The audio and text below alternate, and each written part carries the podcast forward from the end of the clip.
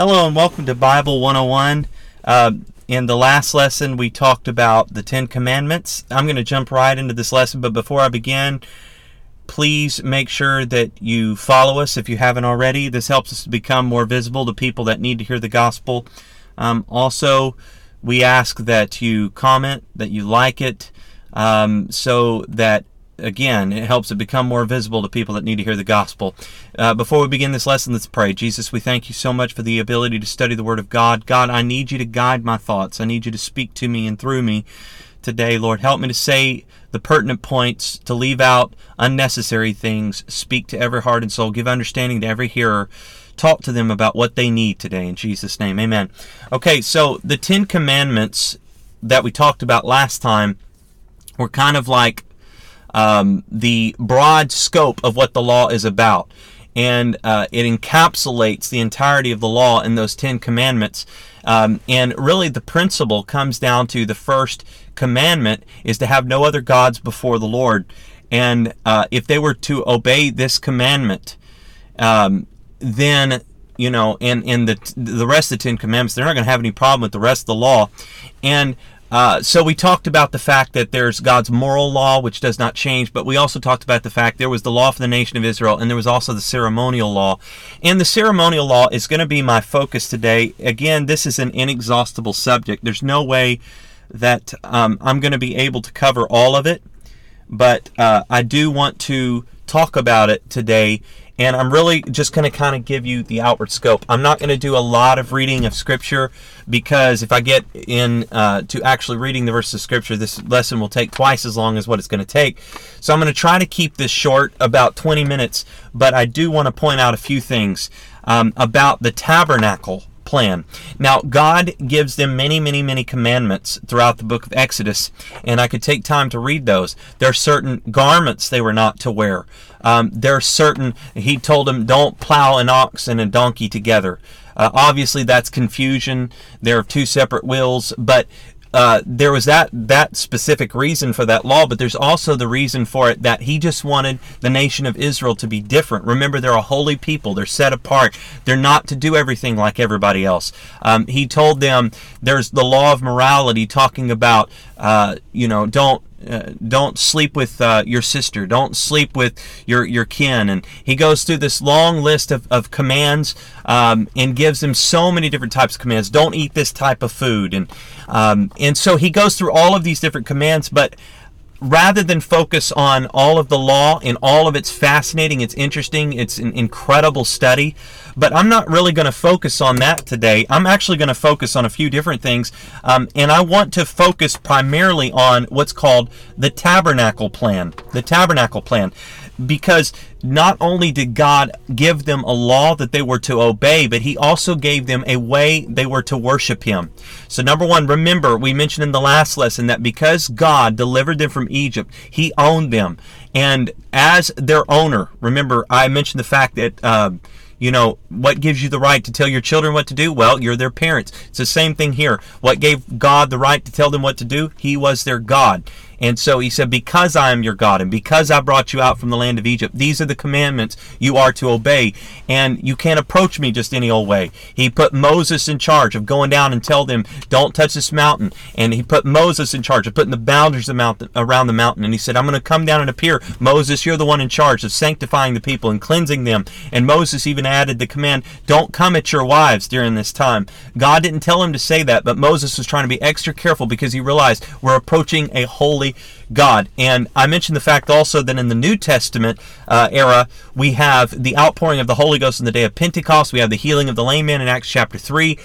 We have them selling their houses and bringing the money and laying it down at the apostles' feet. So all of these beautiful things, it's in the dispensation of grace. If you believe in dispensations, I'll just call it ages. But then in Acts chapter number 5, it's almost like God stops and he says, remember, I'm a holy God, because he struck down Ananias and Sapphira because they lied to the Holy Ghost. And so God is a holy God. And as a holy God, we must be careful how we approach him. We can't approach him just any old way. And so there's some things that I do want to just kind of point out about this, because God told them, now this is the way you are to worship me. He gave them a specific way to worship him. They couldn't come to him just any old way and build any old tabernacle that they wanted to build. They were to worship him. Just a few interesting facts about it. The way it looked on the outside was not attractive to the rest of the world. It was ram skins dyed red. It was not beautiful to look out from the outside. To look at, from the outside. Now later on, when Solomon built his temple, that was beautiful. But in the tabernacle in the wilderness was not beautiful to look at. In fact, David really wrestled with this in his day, and he told God, he said, "I don't think it's right that I should dwell in a palace and that you should be in tents. This isn't right that we should worship you in tents." And but God said, "You're not going to build me a house, David. Your son's going to build me a house." But let me return back to Moses. So I'm sure that they thought, well, God wants us to worship him and bring our very best in sacrifices and offerings. Surely he wants us to build the best. So I'm sure that when Moses received this command from God that it's to be ram skins dyed red and that the outside would not be anything beautiful to look at, that didn't make much sense. But I want to show you something. Everything in this tabernacle pointed toward Jesus Christ. Okay? And again, you might say, well, how does that point toward Jesus? It wasn't beautiful to look at on the outside. Okay? And so I want to point just a couple things out. Let's go to the book of Isaiah, chapter number 53. Isaiah, chapter number 53. And again, the book of Isaiah is in the Old Testament. The book of Isaiah comes right after the book of Song of Solomon, right before the book of Jeremiah. Isaiah chapter 53, this is known as the suffering servant passage. Okay? And it says, "Who hath believed our report, and to whom is the arm of the Lord revealed? For he shall grow up before him as a tender plant, and as a root out of a dry ground. He hath no form nor comeliness, and when we see him, there is no beauty that we should desire him. He is despised and rejected of men, a man of sorrows and acquainted with grief, and we hid as it were our faces from him. He was despised, and we esteemed him not." So notice he said that this is a prophecy about the Messiah, and he said, we hid our faces from him. We didn't want to look at him. There was nothing attractive to look at. There was no beauty that we should desire him. So in the way that the tabernacle plan was set up, it pointed toward Jesus Christ. There wouldn't be any real beauty that we should desire him. Okay, and so that's one point to make. And then another point to make is there was a brazen altar that was set up. And upon this brazen altar, they were to offer sacrifices. Now, there's several things I want to point out about the brazen altar. And the brazen altar basically was the place that things would die. The animals would die. The priest would kill it. It was very bloody. There were 4 horns at each corner, and the priest would sometimes hook the sacrifice on to these cords. He would kill it, and then he would take the blood and he would sprinkle. There's all these. It's very, very bloody. It's very ugly, very nasty.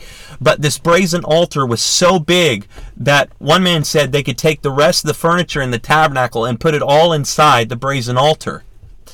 And the interesting thing is, when they came past the gates, the very first thing they would see is that brazen altar. It would obstruct their path, if you will. That was the first thing. And so you can read, that gates, there was a certain way they were to enter into the presence of the Lord. The psalmist said, "Come into his gates with thanksgiving and enter his courts with praise." So they came in with thanksgiving and praise, but it's like once they entered past those gates and they praised the Lord and they worshiped the Lord, the very next thing they would see is their need to repent. Because repentance is death. It's dying out to sin. Remember, I've mentioned before, to repent is to do an about-face, to change your direction, to turn toward God. And so the very first thing they would do when they would come in, they would see their need to repent. If they sinned, they were to bring an offering. There were certain types of offerings. God commanded them, a sin offering is to be done this way. You're to bring this certain type of animal. You're to the priest is to sacrifice it this way. And then if it's a thanksgiving offering, you're supposed to bring it this way. If it's a trespass offering, and there's all these different types of offerings. But the one I really want to focus on is the sin offering. And so they would come in and they would bring this sin offering, and the priest would kill it. And hopefully God would accept it, but the priest had to do everything just like God told him to do. If the soul sinned, they had to bring something to die. The law, remember, is the soul that sinneth, it shall die. Romans 6:23, the wages of sin is death. Something had to die. God instituted animal sacrifice back in Genesis chapter number 3. We saw it again in Genesis chapter 4 when God accepted the sacrifice of Abel.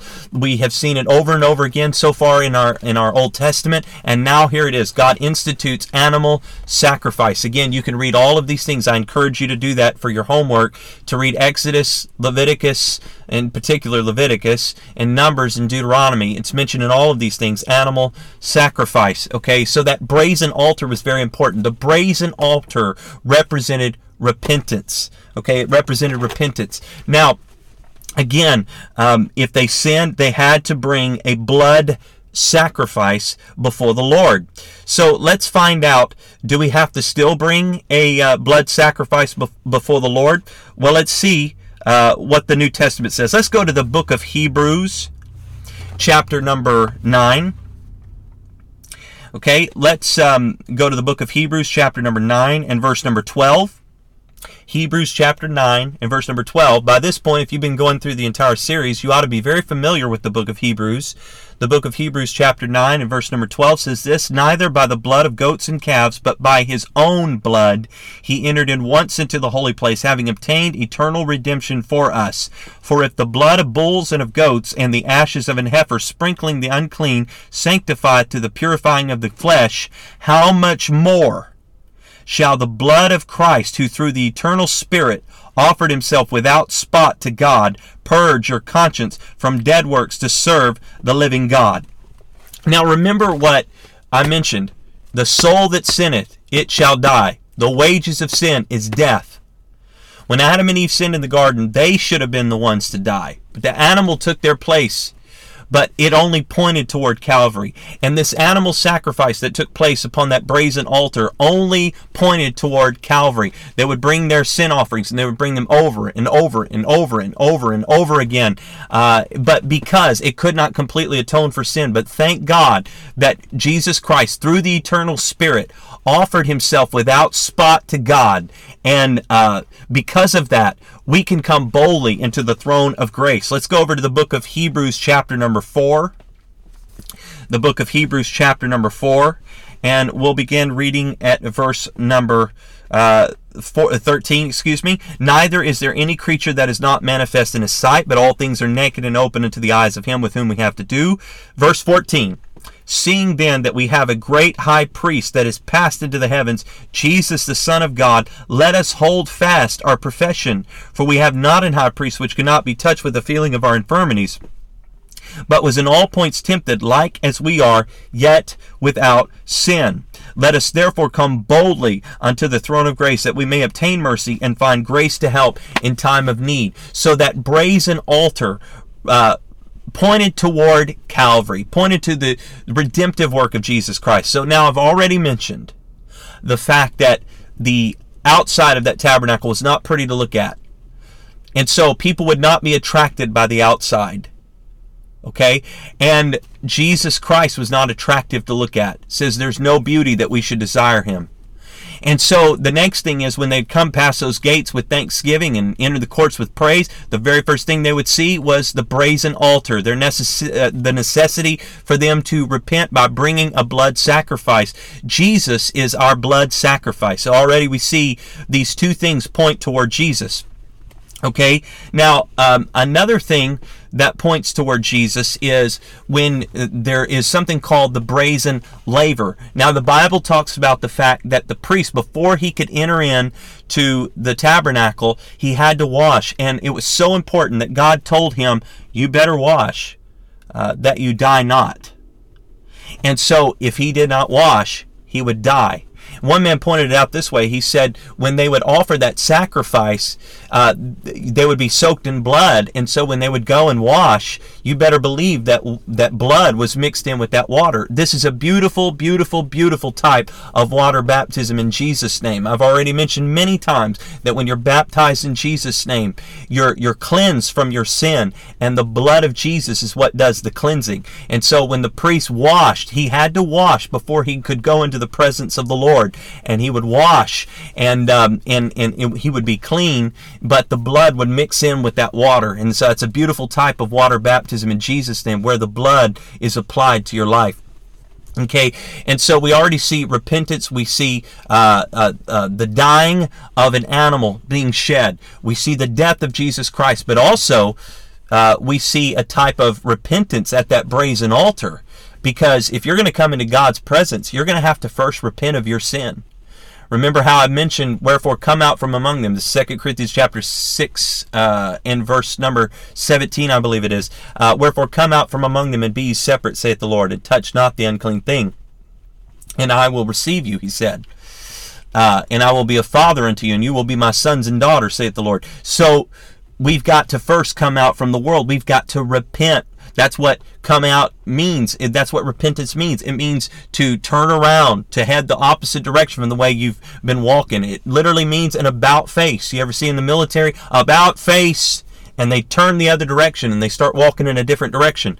That's what repentance is. It's for you to die out to the ways of sin, to change your lifestyle, and to start walking toward the Lord. Okay, so at the brazen altar we see the death of Jesus Christ, but we also see our necessity of repentance. Okay, and remember that brazen altar represented the death of Jesus. But if I could put it this way, this is how you apply his sacrifice to your life. He did die for all. The Bible says he gave himself as a ransom for all, to be testified in due time. But just because he died, the world is not saved. You've still got to apply his blood to your life. Okay? This is how you apply it. That brazen altar, he died for your sins. You don't have to bring a blood offering, a blood sacrifice. But here's what you do. You die at the altar by repenting of your sins. Repentance is saying, God, I'm sorry. God, I don't ever want to return. God, with your grace and your help, I'm never going to go back and do those things again. And if you foul up, you gotta go back and repent again. But here's the thing. If you want to apply that blood to your life, excuse me, if you want to apply the blood of Jesus Christ to your life, what you do is you first come to that brazen altar and you repent. Secondly, you go to that brazen laver and you're baptized.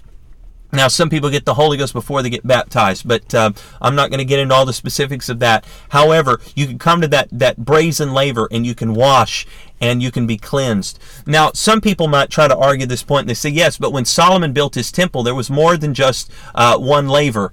And that is true. However, there was only one where the priest would wash, and the rest was for the washing of different things. And so this brazen laver, is also a type of burial. The Bible says in the book of Colossians chapter 2 and verse number 10, I believe it is, we're buried with him. Romans chapter 6 verse number 4, we are buried with him by baptism into death. And also it says, let's read this as a matter of fact. Let's go to the book of Colossians chapter number 2 and verse number 10. Colossians 2 and verse number 10. Actually, it's 12. That's what I was looking for. Colossians 2 and 12. Buried with him in baptism, wherein also you are risen with him through the faith of the operation of God, who hath raised him from the dead. Buried with him in baptism, in the waters of baptism. That brazen laver is a type of his burial. It points toward his burial. We're buried with him in baptism. That's how you apply his blood. You repent, you're baptized. And then when they would go into the tabernacle, there's several things I could point at here. One of those things was the table of showbread. Jesus said in the New Testament, he said, I am the bread come down from heaven. And I could talk about the table of showbread. There's so many beautiful things I could mention about that. I could talk about it's also a type of the Word of God. But Jesus said, I am the bread. And I'm trying to show you the typology of everything in this tabernacle pointed toward Jesus. He's the bread. And can I tell you that bread was meant to be freshened up on a regular basis. And Jesus keeps things fresh. When you go to Him, the Bible says His mercies are new every morning. He's fresh. He never runs out of love. He never runs out of mercy. He's fresh. Thank God for that. And then there was the golden lampstand. And I could talk about the fact everything being golden. Gold was a type of, obviously, prosperity, also a type of purity. Excuse me. I've had a little bit of voice problem, so I apologize for that. But gold is a type of purity as well, and it's a golden lampstand. How does this point toward Jesus? Because Jesus said, I am the light of the world. Okay, let's read that. Let's go to the book of John. Let's go to the book of John and chapter 1. And let's go to verse number 4. Actually, it's back at verse number 1. In the beginning was the Word, and the Word was with God, and the Word was God. Now, if you read on, you'll find out the Word is Jesus Christ. The same was in the beginning with God. All things were made by Him, and without Him was not anything made that was made. In Him was life, and the life was the light of men.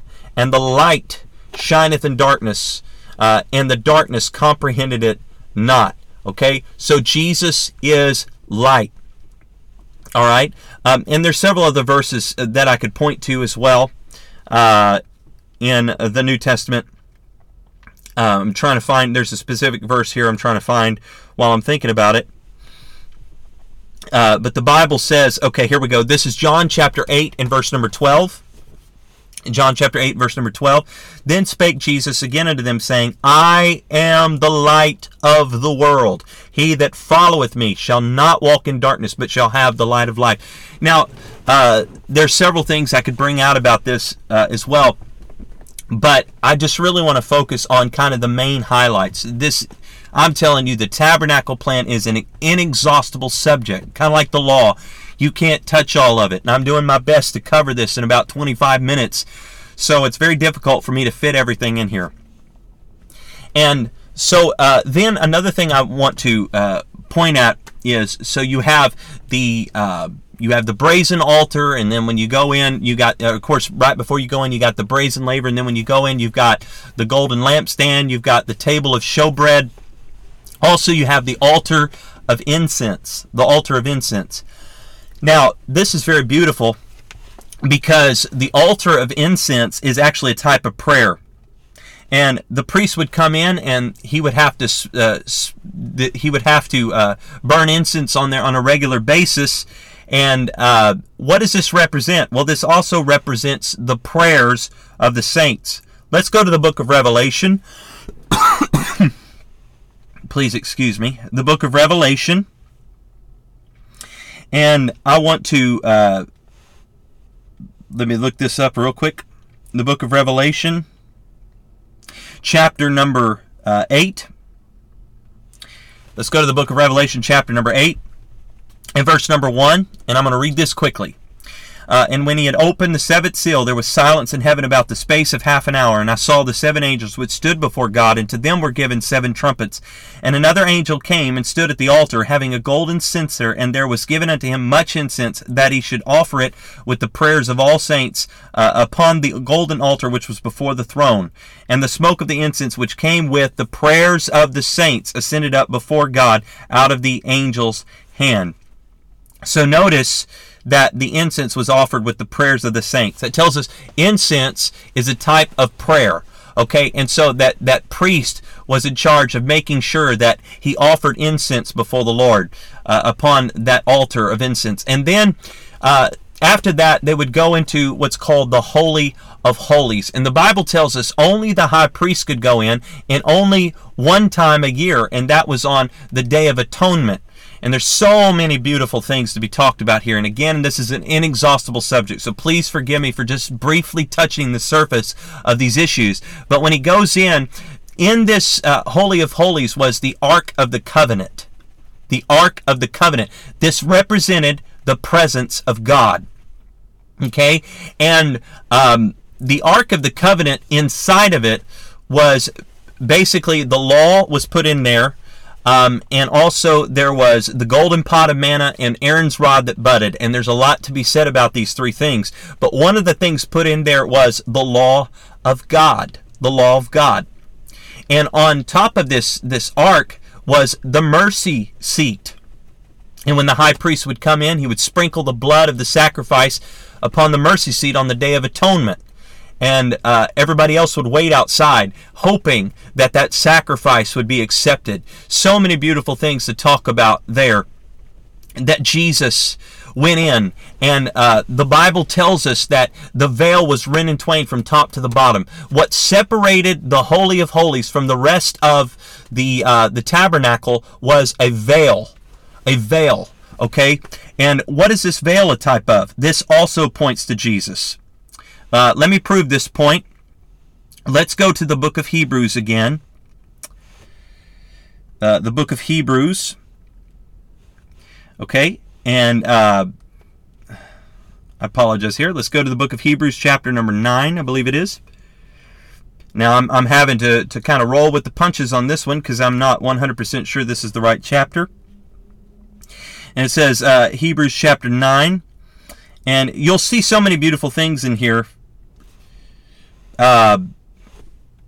because it talks about all of the typology in the tabernacle plan. And there's so much typology in the tabernacle plan. It is absolutely incredible. But Hebrews chapter 10 and verse number 20 says this.